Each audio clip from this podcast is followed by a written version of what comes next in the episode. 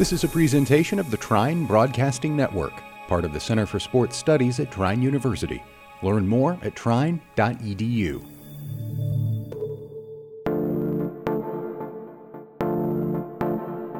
Welcome to the Center for Sports Studies podcast.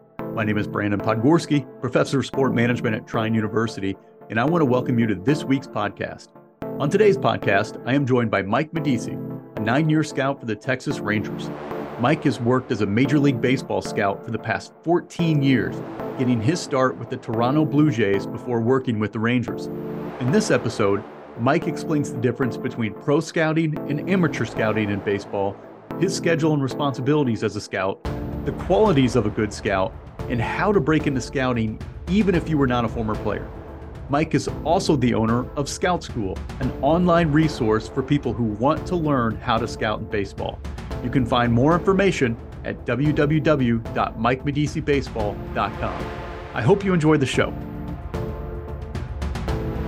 All right, joining us today is Major League Baseball scout Mike Medici. Mike, thank you so much for joining the show. Absolutely. Happy to be here to talk a little baseball. Well, I, am biased because it's my favorite sport. So I, I, was really excited to talk with you today and, and talk some baseball, especially, you know, at, at a high level where you're at um, working with MLB, working in the MLB, and I know you've been there for quite a while. Um, but before we kind of get into that, tell us a little bit about your background and, and how you worked your way up to become a scout in the major leagues. Yeah, so this actually wasn't the plan. The plan was never to be an MLB scout. When I left playing, when I graduated, obviously everybody's hope and intention is to get an opportunity to play pro ball. Okay. That did not come calling uh, either. So kind of tried my hand at the real world. Uh, that lasted about three months and then I got a phone call from a previous coach um, when I, I played at Niagara University in Western New York, and I played for Mike McRae for two years, and then he went over to Canisius in Buffalo, and he had called me and said, "Hey, we we've got an opening. It's an opportunity for you to come back to baseball, come coach." If you work in athletics, I think most realize there's not a whole lot of money in it. I'll never forget the the text he sent me. It was a grad school $5,000 stipend and a fulfilling career is literally what he said.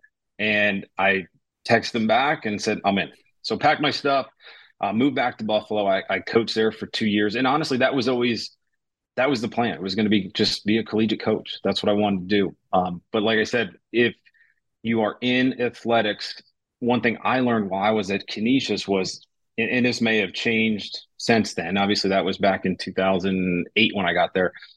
You know, it's going to take you about five years of working in athletics to probably get to the point where you want to be where you're making enough money to sustain yourself.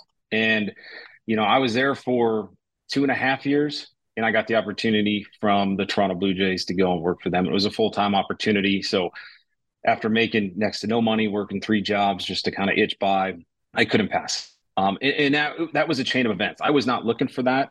Um, the world baseball classic was held in toronto that year so I had asked if we could go up. It was before our season, um, just to watch. Um, and coach introduced me to somebody he knew with the Jays that was working the game. He was working the uh, the radar, radar gun for the game. And we just sat and talked for a while. And then I went back up about six months later to catch a game with my roommate. And I saw his name's Andrew Tinnish. He's now their international director, assistant GM.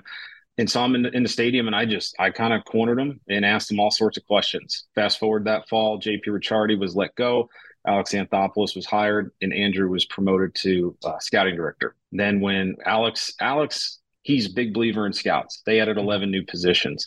So by doing that, they needed a lot of people, you know, to come in and fulfill those spots. And he just called me out of the blue, said, "Would you have interest in interviewing? And how could I pass that up?" So that's that's actually how I got, got in. So I always say it's a little bit of luck, there's some timing, you know. And looking back now, I've been in it for going almost 14 years. Wow. And that's a great story. And I'm glad you talked about, especially at first, you know, the money's not great and it is a grind. And, you know, you said you work three jobs while you're trying to pursue this dream. And, and you're right. Unfortunately, working in, in athletics and in college athletics, especially coaching, it's, it's tough starting out. And that's a good, that's a good lesson for students to learn um, who want to break into that field.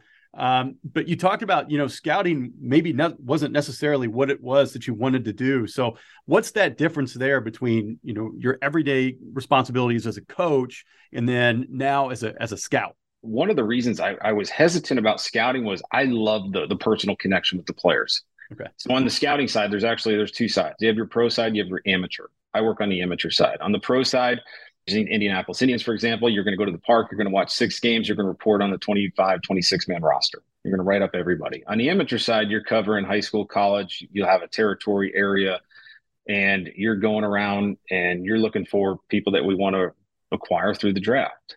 You know, so it's kind of it's two different things. Um, but the one thing the amateur allowed me to do was you still have that personal connection. Like there's doing this so long, there's just a long list now because I've been doing it for a while of guys that I scouted as amateurs, high school kids that you're now, you know, are turning up in the big leagues. You know, responsibility wise, it, it changes every single day. Yeah. No, no, and I think that's that's pretty similar probably for all of athletics. You know, no no day is like the next. It's a constantly changing, evolving, adjusting. Um, especially as we're working up here in the, in the northern area, you're dealing with weather and, and cancellations and all sorts of stuff. Um, the calendar is pretty cyclical. You know, right now we're, we're kind of prepping for the season. The season starts in about three or four weeks. So we're just going around watching uh, practices as they get going.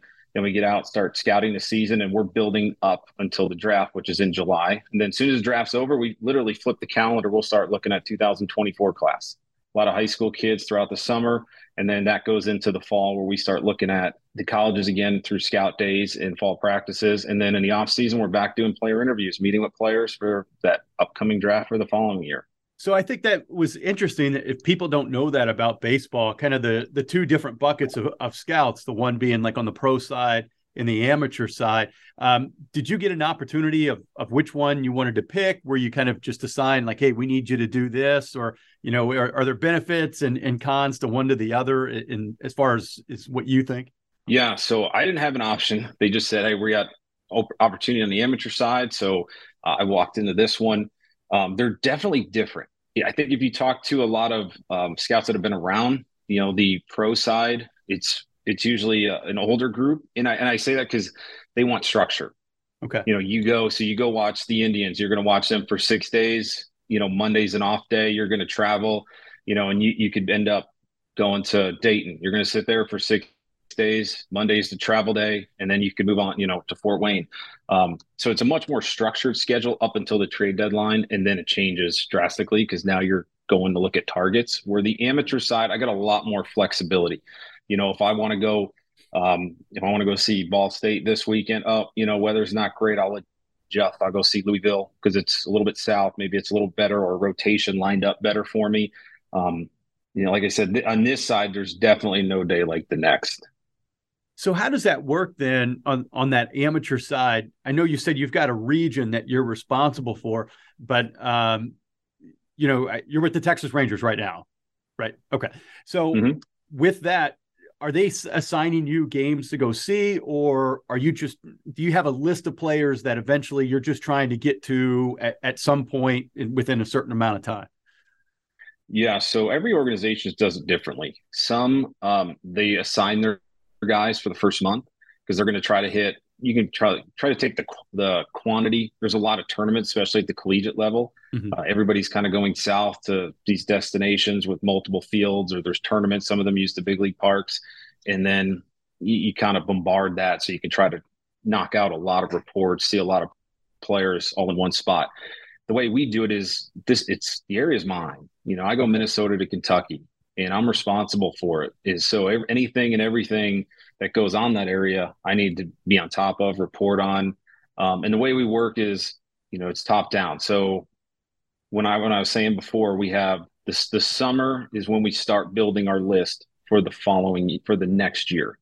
So say this is today was July, whenever the draft is. The draft would end, and I would start preparing for the 2024 draft. So I'll look at all the high school kids that are in that crop. And then in the fall, when the colleges get back to campus, we'll start looking at um, players through scout days now that they're allowed fall scrimmages seeing some games. And then you build this list. In this list we call it a pref list preference list and you rank them and so you know like if you were to ask me but we we want to we want to go from the top and work down. So you take the highest priority. Whoever's okay. number one on your list that's your target for the next year you know? And then but then sometimes you know when you go out you especially early, you do. You might want to take, well, I got four clubs in Nashville is a, great example because you get all those colleges right there. Yep. So if a lot of my teams are in Nashville, I'll take you know the quantity. I'll be able to go see four clubs between Lipscomb, Belmont, Vanderbilt. Um, you know, before maybe adjusting and going to see one of my top premium guys. Okay, very interesting. And so, are you are you considered an employee of the team, or are you a contractor? And, and I'm also interested how, how much are you traveling, and, and what are the expectations? Yeah, so that that's actually a really popular question. We always get asked like, is it based on who you you know who you sign? Mm-hmm. Um, and honestly, it's really hard. It, it would be really hard if that was the case. If we got kind of compensated based off of who we sign, only because sometimes it's luck of the draw. Okay. You know, I've had plenty of guys that were in play in the first round, but so many different things got to line up. You know, it's just it's luck of the draw that somebody just lands in, you know, is available when you pick and your club ends up picking them. Um, there's been plenty of times where I've had guys, we're, we're like, hey, we're taking so and so two picks before somebody else takes them. Mm-hmm. Um, you know, so we are, we are employees. And the way I look at it is on the amateur level, we're you're reporting on that entire area um, for that draft, and in hopes to get players in our system. But I can't tell you how many times I've gotten calls one, two, three years later from a draft from the pro department. Hey, we're we're talking to this club. We're talking about this player. Can you tell us what you had on him as an amateur? you know so i think it's really important to do your due diligence even on i know for last year for example we didn't pick in the third and fourth round you know so there was there was a huge crop of guys that we knew from my area that were going to go in between those picks that mm-hmm. we had no chance at them but you still do your due diligence and do all the get all the information because there is a strong possibility that we could trade for one of those guys in a couple years.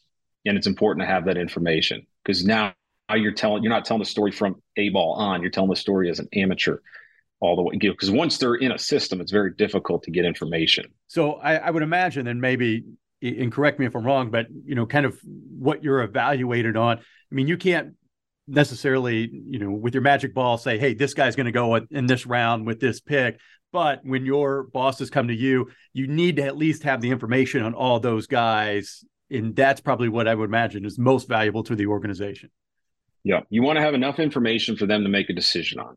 So if that player is available in that round, that they can look at it and say, I feel good about making this pick, especially now. We only have 20 rounds. You know, when I started, we had 50. Wow. So with such, you got, when you had 50, there was like, oh, we'll take chances here, we'll take chances there.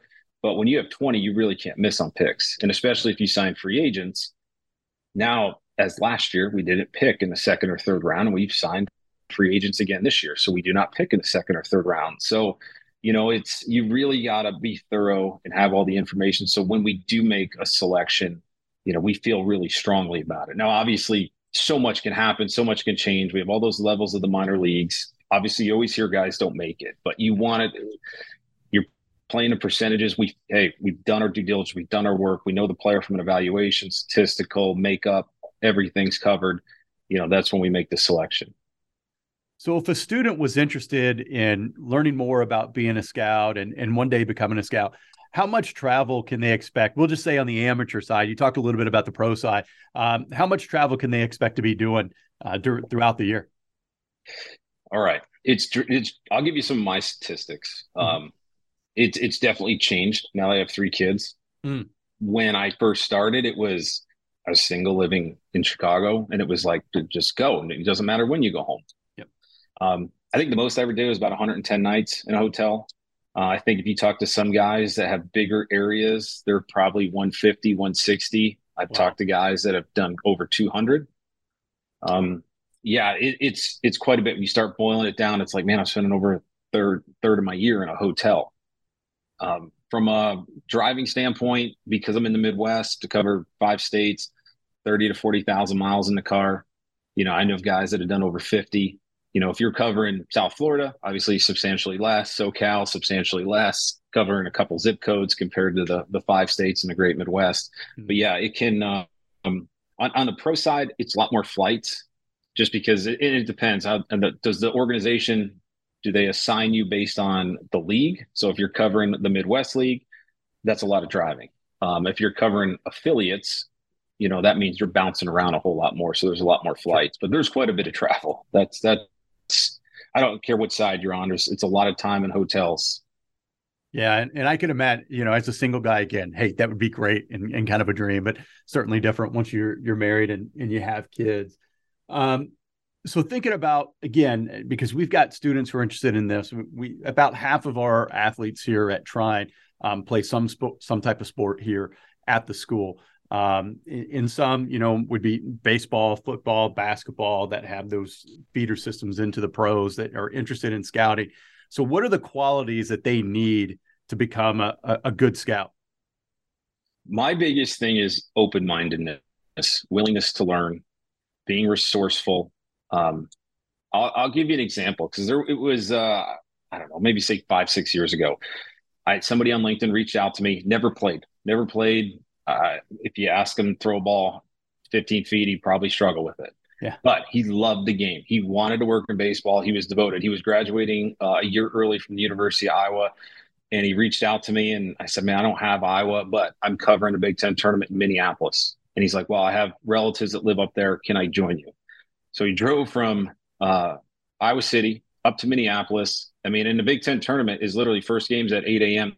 and the last games at 9 p.m. And if there's any sort of delay, we're there well into one, two in the morning. Uh, I mean, it happened this year. So it, it's, you're talking long, long days. It's a four or five day tournament.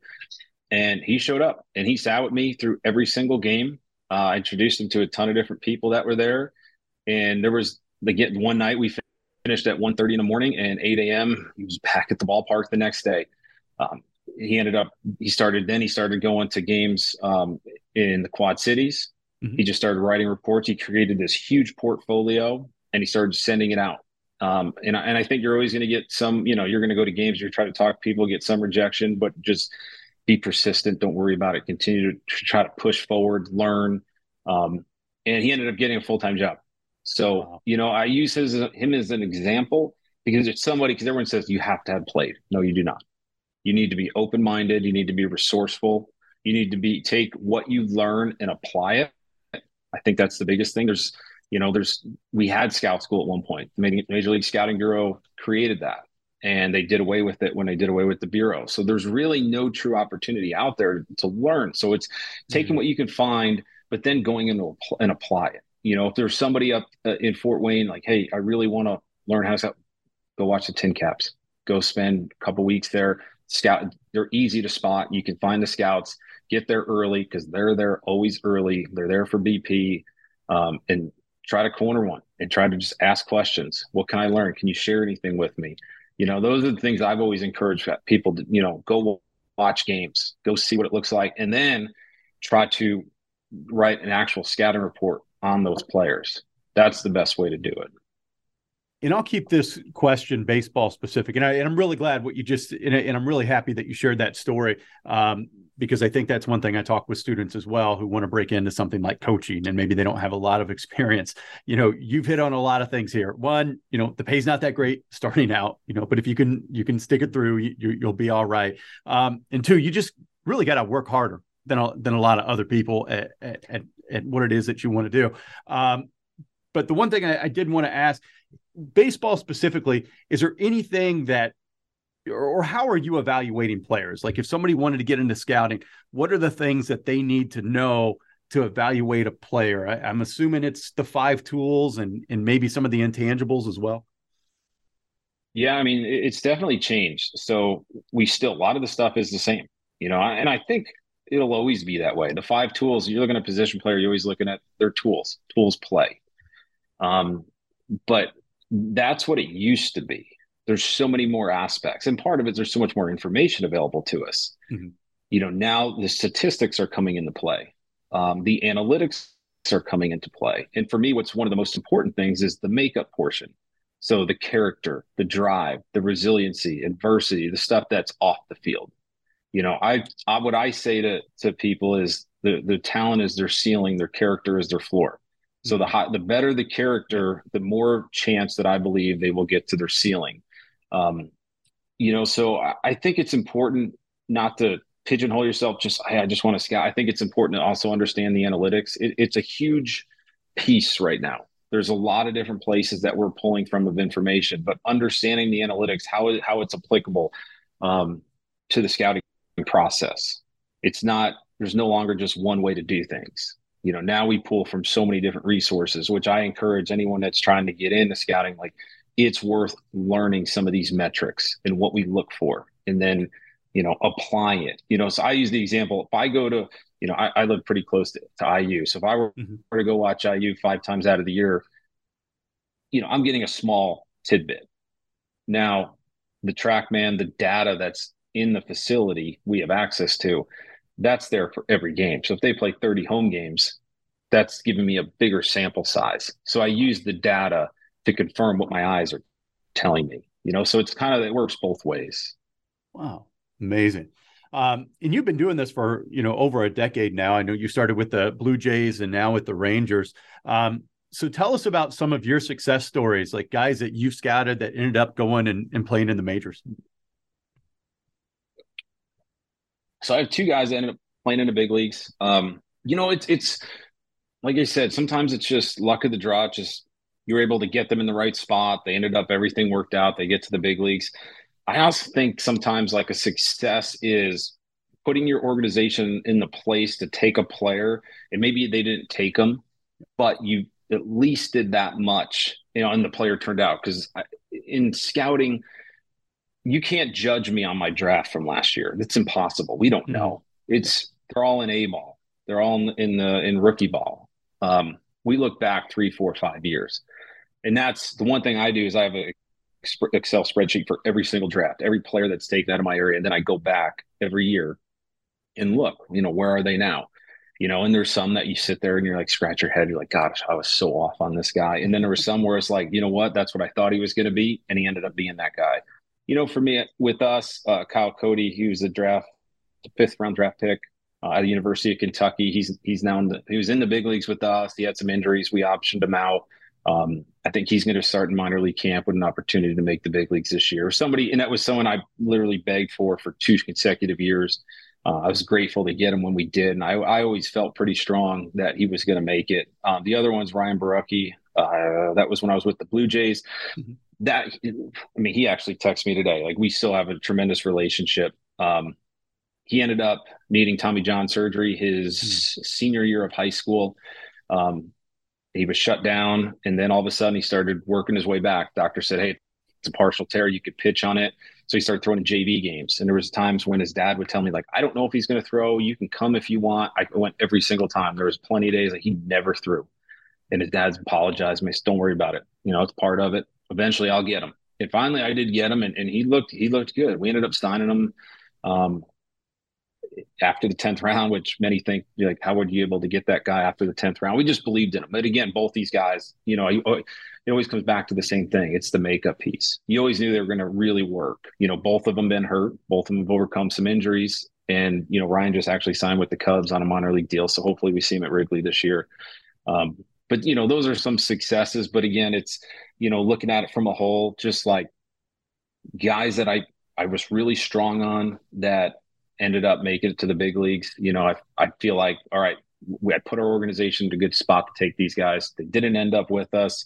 Um, some or with other teams that I could still literally could text or shoot a call out to and, and still talk to. It's like those relationships don't go away even uh, you know, five, six, seven years later. Yeah.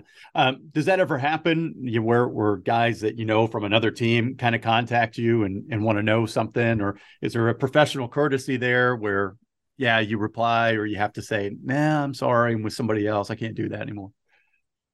Yeah, you get that. Um, you know, it, it definitely go, stuff like that does go on. Yeah. Where you get the, usually it's a, it's a phone call like, Hey, uh, so-and-so you signed, but he just got optioned and we have interest. Can you tell me about him? Stuff like that.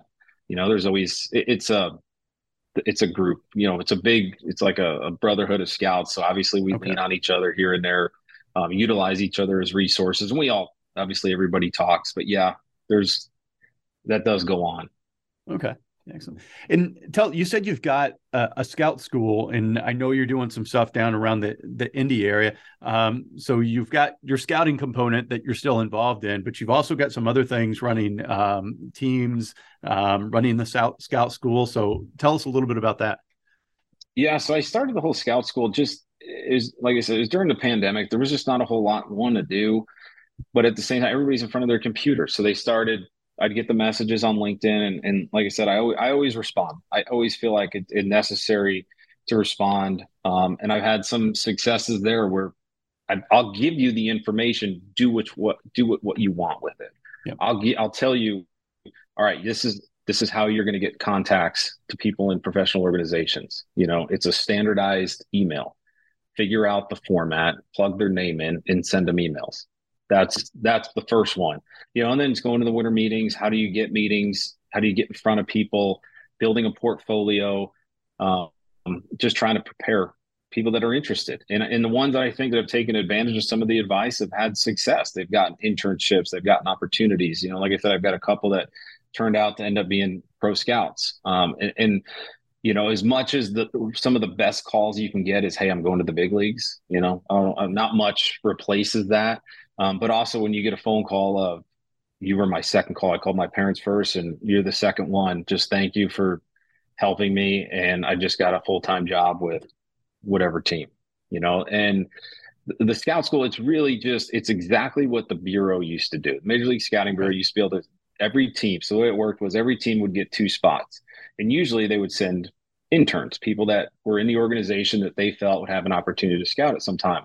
And they would sponsor them. And they'd go out to Arizona, spend a few weeks, and the Bureau Scouts, which were run by Major League Baseball, would teach them. And you'd watch the fall league and you'd learn the language, how to write reports, how to evaluate. And it was great. The problem was if you weren't on the inside, you had no opportunity.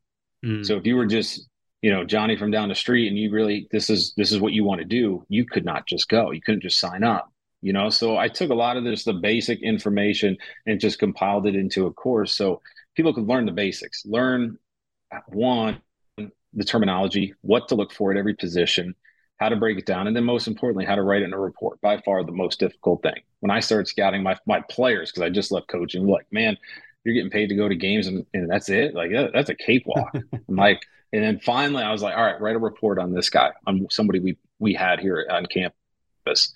And they just sit there and stare at the paper. And that's exactly what I did when I started. I started late, so I never got to go to scout school. So I kind of had to learn on the go. And I remember right, trying to write my first report. It was on uh, Zach Cox, who ended up being a first rounder that year in 2010. And I mean, I just stared at the computer. I was like, I have no clue what I'm doing. So you just lean on some of the some of the others. But that I would say that's one of the biggest challenges, and that's one of the things I try to focus on on how to do that. So if any students listening want to learn more about about your scout school or, or would want to reach out to you, what would be the best way? Where can they find you? That's all. Everything's on the website. Just it's MikeMediciBaseball.com. The course is on there. I do. I'm, if you're a player, obviously I do lessons and other things uh, in the off season, and, and that's all. That's so I kind of put it all under one umbrella. Outstanding. Um, well, Mike, really appreciate you being on the podcast and, and sharing your time and, and your experience with us today. Thank you. Absolutely. Thank you. Thank you for listening to today's podcast. Be sure to listen to our next episode on February 16th as we speak with the operations manager of the South Bend Cubs Performance Center, Patrick Faust. As always, we'd like to say a special thank you to producer Josh Hornbacher for his work behind the scenes. This is the Center for Sports Studies podcast, broadcasting from the Trine Broadcasting Network. If you like this episode, please be sure to subscribe to the Center for Sports Studies podcast on your favorite podcasting platform and give us a five star rating if you like what you heard. For more information about the Center for Sports Studies, please visit trine.edu. Also, be sure to like the Trine Center for Sports Studies on Facebook and follow us on Instagram and Twitter at TrineCSS.